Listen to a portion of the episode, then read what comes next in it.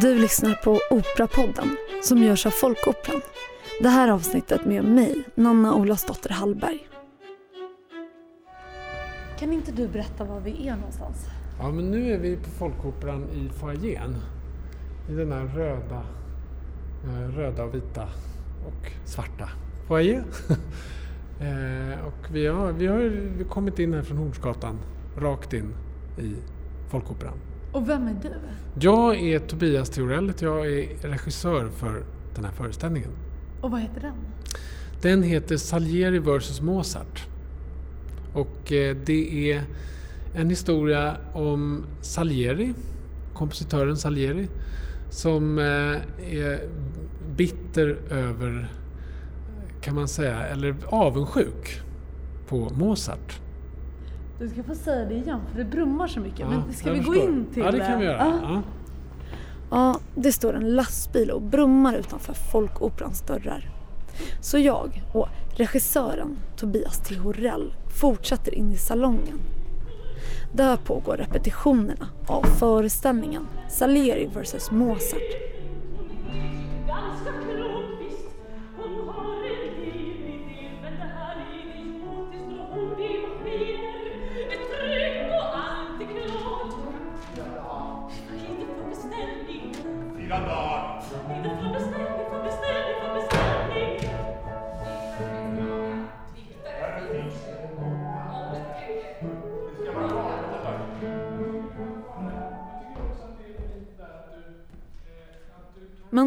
Vad är det egentligen föreställningen handlar om? Den handlar om eh, konstnärlig avundsjuka, kan man säga. Regissören Tobias T. Horell igen. Om hur det är att inse att någon är bättre än vad man själv är på någonting. Eh, och också att inse när man, är, när man blir äldre hur det är att en ung generation kommer och tar över. Eh, det är vad den handlar om. Sen rent konkret så handlar den om Salieri som är en verklig kompositör och eh, hur han eh, omvärderar hela sitt eh, kompositörsliv. Minns hur hans stora framgång, hur den sagan såg ut när han skulle komponera en opera på fyra dagar. Komponera och eh, sätta upp en opera på fyra dagar och rollsätta. Och hur, vilken succé det blev. Och sen så möter han eh, Mozart och är så avundsjuk och blir så eh, förvirrad eller eh, får så mycket ångest av Mozart att han är tvungen att giftmörda Mozart. Det är korta, väldigt korta drag vad den handlar om. Men det är ju en... Eh, det börjar som en komedi och slutar som ett väldigt eh, ett drama kan man säga. Ett väldigt eh, eh sorgligt drama. Låt oss här spola tillbaka bandet lite. Ända till 1750. För då föddes nämligen tonsättaren Antonio Salieri i Wien. Han gör musik som låter ungefär så här. Och under sin livstid är Salieri berömd. Ja, till och med väldigt berömd. Han skrev omkring 40 operor, var lärare till bland annat Beethoven och i över 30 år var han hovkapellmästare i Wien. Samtida som Antonio Salieri var Mozart. Och så här i efterhand så är det ju främst honom vi minns. Och när vi minns Salieri så är det kanske främst inte för hans musik utan snarare som ansiktet utåt för avundsjuka. För enligt legenden drev Salieris avund honom till att giftmörda Mozart. Och den bilden befästs ytterligare av Milos Formans film Amadeus från 1984. It seemed to me that I was hearing a voice of God. Excuse me. But why? Why would God choose an obscene child to be his instrument? It was not to be believed. This piece had to be an accident. But had to be. Men den mytomspunna relationen mellan Salieri och Mozart har skildrats långt innan filmen. Redan fem år efter Salieris död skrev Alexander Pushkin ett versdrama om relationen. Pushkins berättelse är ju en fantasi om ett möte som aldrig har ägt rum, vad man vet. Eh, eller på det sättet i alla fall. De träffades ju Salieri och Mozart, men det här att Salieri skulle ha giftmördat Mozart, det är ju en ren fantasi och det är ju Pushkin som uppfinner det, kan man säga. Det fanns väl i... Det är ju det att eh, alltså Pushkins pjäs kommer fem år efter att Salieri är död. Så den är ju väl, det är liksom, hans, han beskriver sin samtid nästan. Så det är klart att det måste ha funnits, funnits några rykten om det här. Han har ju tittat på det, men det är ju hans pjäs som det finns svart, eller alltså textbevis på ryktet. Vad oschysst mot Salieri att bara bli ihågkommen som en missunnsam Ja. gammal ältande Ja. gubbe liksom. Det är väldigt orättvist. Man tänker också, tänk om man hade... Om man hade kommit så här 20 år tidigare eller 20 år senare, då hade han kanske då hade han inte haft Mozart att mäta sig med. Kan man ju säga. Hur hade det varit då? Jag vet inte, då kanske hade han varit eh, mer ihågkommen. Men nu är det, är det sådär att det, han är exakt... Han är ju, dör ju senare än Mozart, men, men eh, de är precis samtidigt. Alltså Har- Gluck eller Haydn eller så, de har ju liksom en annan eh, tid också. Gluck är ju tidigare och liksom... Men, ja. Jag tänker på ifall vi, liksom eftervärlden har varit orättvisa mot Salieri. Jag vet inte. Är han en medelmåtta? Alltså jag, inte, jag kan inte Salieri så väl så jag kan säga det. Men, men han har ju skrivit eh, bra musik. Men det är klart att det är inte på Mozart-nivå eller Beethoven eller Haydn. Det är liksom... Det är inte den nivån. Fast det är ju en rolig opera det här. Alltså den, är, den är bra, den har väldigt fina partier och sådär. Jag lämnar regissören Tobias Theorell och går ner i kringlande korridorer som leder till logerna under scenen. Och där träffar jag operans dirigent Niklas Wilén. Hallå! Hej, Nanna heter jag. Tjenare. Och några minuter efter kommer även föreställningens huvudrollsinnehavare Loa Falkman. Herr Falkman! Nej men som fan va! Du, Tjena! detta är ju så oerhört länge sedan. Ja, vet du när det var? Nej. Jag vet inte jag heller, men Nej. vet du var det var? Nej, absolut inte. Det var på uh, Soliden med radioorkestern. Så var det! Aj! Och du kom in Tjenare! Hej, välkommen! Och det, det jag minns var att du kom in en takt för tidigt på Till havs. Jag brukar... Jag brukar Göra det. Nej, nej men jag, jag brukar inte hitta ton. Nej, det är, nej, det är kung Heimer avslög. Ja. Det skiner, skiner solen. De brukar alltid ha fem spänn till dirigenten. Och, så. och då visslar han. Men hur fixade du den där takten när jag kom för, tidigt då? I, i, i, Där, du, sjöng, du sjöng en väldigt lång ton. Rutinerat. Ja, oerhört Ja, rutinerat. ett format på första tonen. Ja. Nu! Ja, det var, så- ja, det var sådär.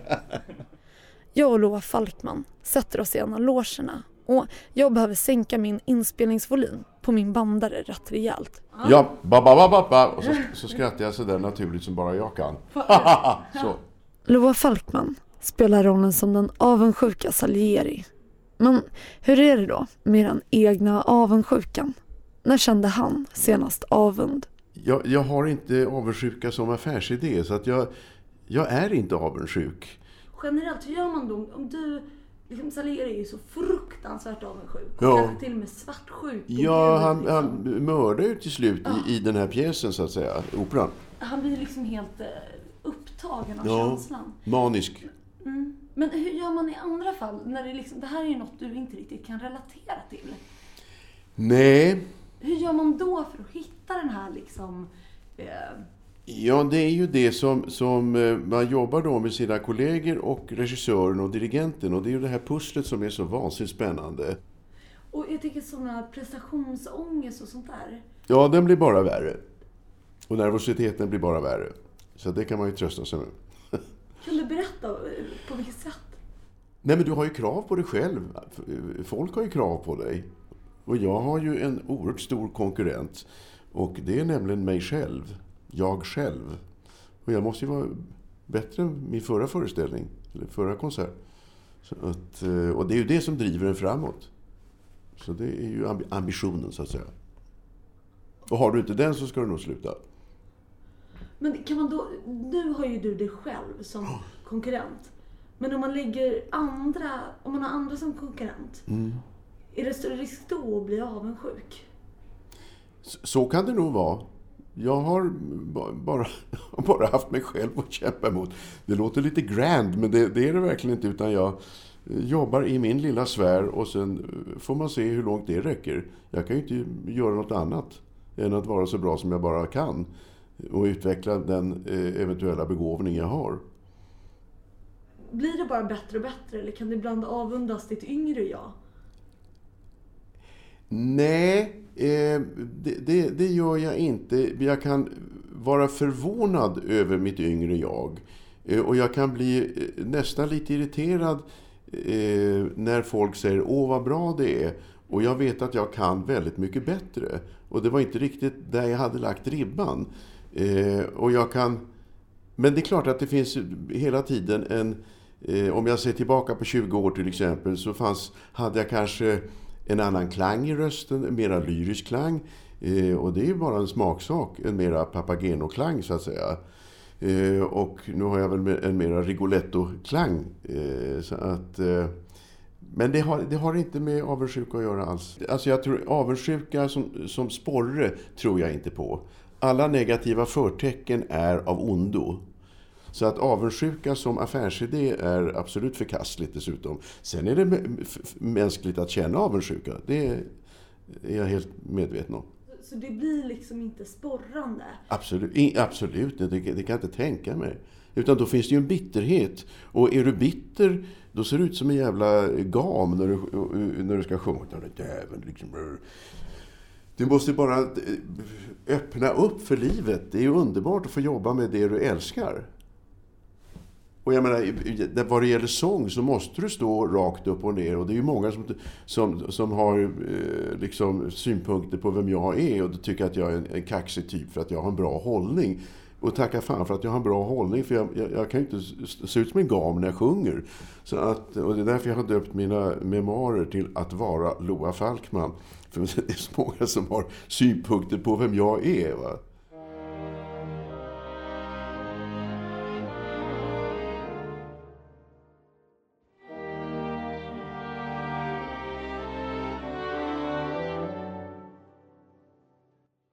Få är nog lika befriade som Loa Falkman från att ibland drabbas av avundsjuka. Många kulturbråk och konflikter kan nog egentligen ha sin grund i känslan. Var till exempel August Strindbergs ilska över Henrik Ibsens Ett dockhem grundat i pjäsens innehåll eller i avund? Och hur var det med konflikten mellan rapparna Notorious B.I.G. och Tupac? Hur stor roll spelade avund in i den? Sen finns det konflikter där avundsjuka onekligen spelat huvudrollen. Som den mellan de amerikanska konståkerskorna Tonya Harding och Nancy Cragen. U.S. figure skater and Olympic favorite Nancy Kerrigan is leaving a practice in Detroit. But someone is waiting in the wings.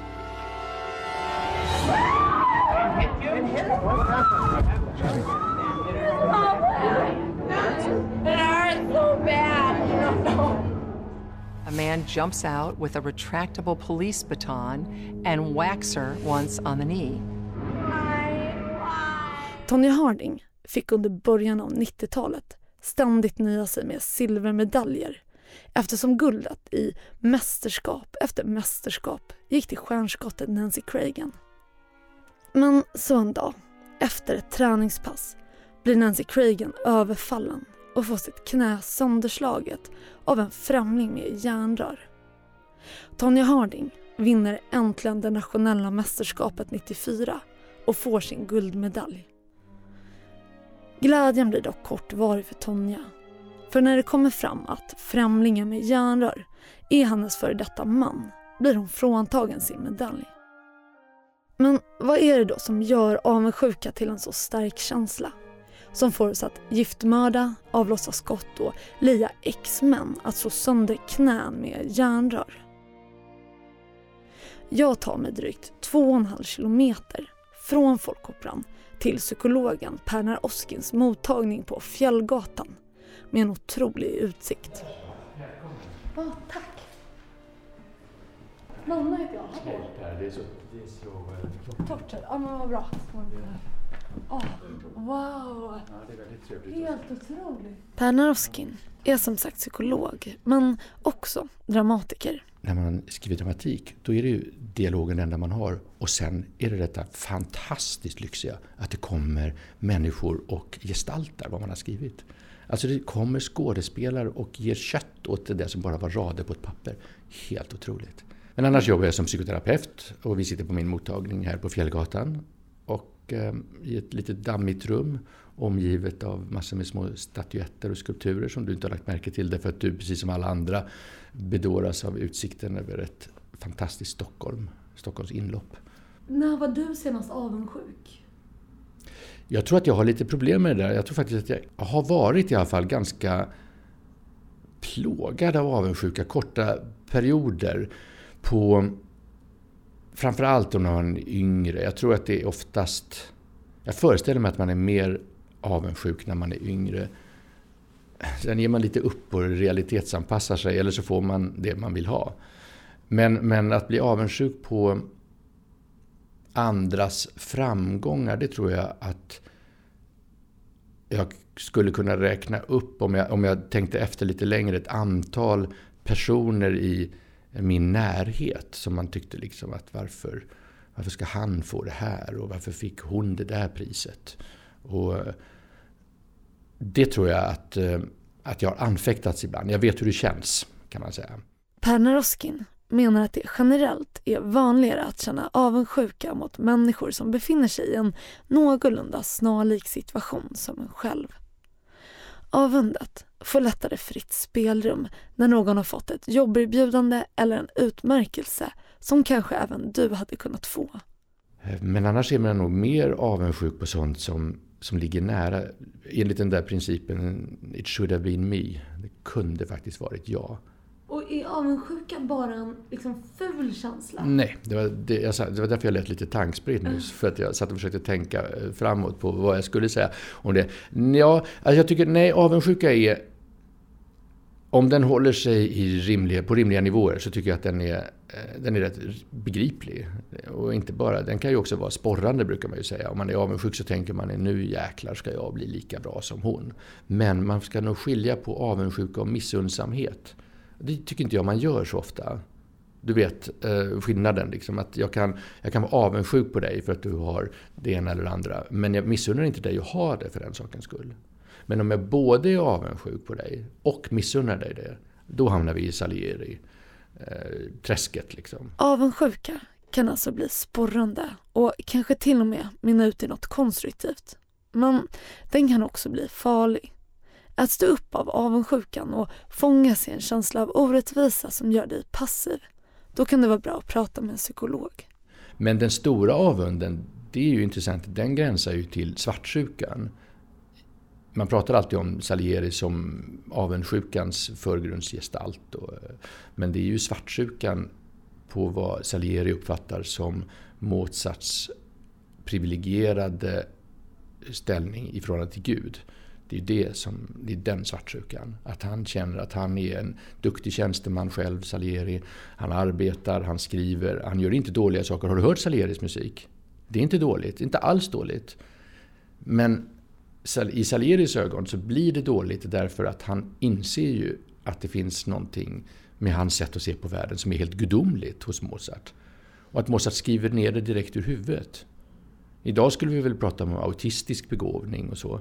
Men, men eh, med den tidens mått så var det ju gudomligt. Att bara kunna... Och så dessutom att bete sig så ovärdigt. Nu tror jag inte att riktigt att Mozart heller, om man ska snudda vid verkligheten, var en pruttande, fnittrande knäppis liksom. Sådär, som bara garvade åt allting. Jag tror inte riktigt det faktiskt. Men men det är ju skrivet så för att det verkligen förstärker anledningen till avundsjukan och svartsjukan. Att en sån ovärdig liten gestalt som Mozart i Salieris ögon ska ha gynnats av Gud med den gåvan är så orättvist. Så orättvist! Och då måste man ju bli avundsjuk. Och svartsjuk. I svartsjuka, till skillnad från avundsjuka, finns det alltid en tredje person inblandad. I Salieri och Mozarts fall är den tredje personen Gud som välsignat Mozart med en sån begåvning. I dagens mer sekulära samhälle ger Gud kanske mer sällan upphov till svartsjuka. Men hur hade det varit om Salieri och Mozart hade levt idag? Och hur skulle till exempel Salieri i dagens mer ungdomsfixerade samhälle tackla att Mozart var sex år yngre och såg som ett underbarn av omgivningen? Att vara ung på den tiden tror jag inte, annat än utseendemässigt då, att, att unga människor var attraktiva för att de var unga.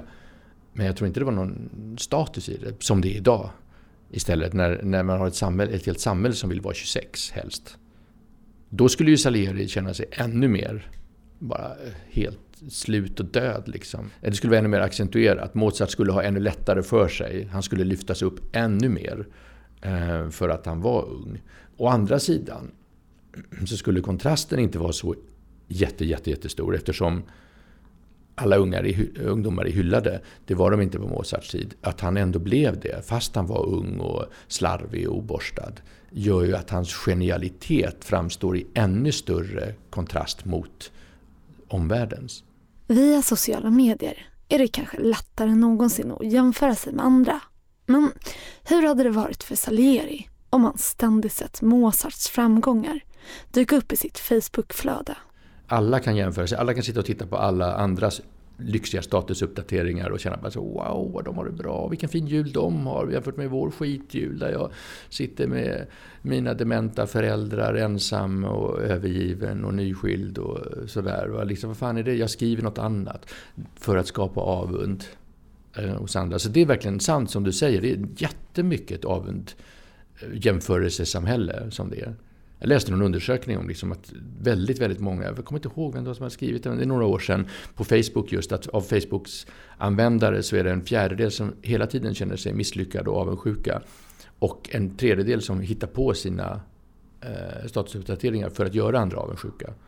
Och då kanske det skulle vara samma sak för Salieri och Mozart. Alltså avunden är, beror ju på, i en ganska liten värld. Alltså musikvärlden var inte så himla stor och mecenaterna var inte så himla många som kunde finansiera och, så, och tjänsterna vid de olika hoven och furstendömena var ju inte så många. Det var ju inte någon jätte stor värld. Alltså misslyckades du eller som Beethoven senare då fick dåligt rykte för att han hade sånt dåligt humör och inte gillade adel. Och liksom, han var ju verkligen sprang ut och drämde igen dörrar och sånt. Han fick ju jättedåligt rykte och fick då svårt att få jobb. Han fick inga rekommendationer och ryktet spreds. Hade det funnits Facebook så hade ju Beethoven förmodligen haft dåligt rykte i en jättestor värld. Men å andra sidan hade det funnits fler uttrycksmedel. Så att jag tror att man, avunden hämtar sin näring i, i små utrymmen men den är samtidigt... Um, det blir fler tillfällen till jämförelser.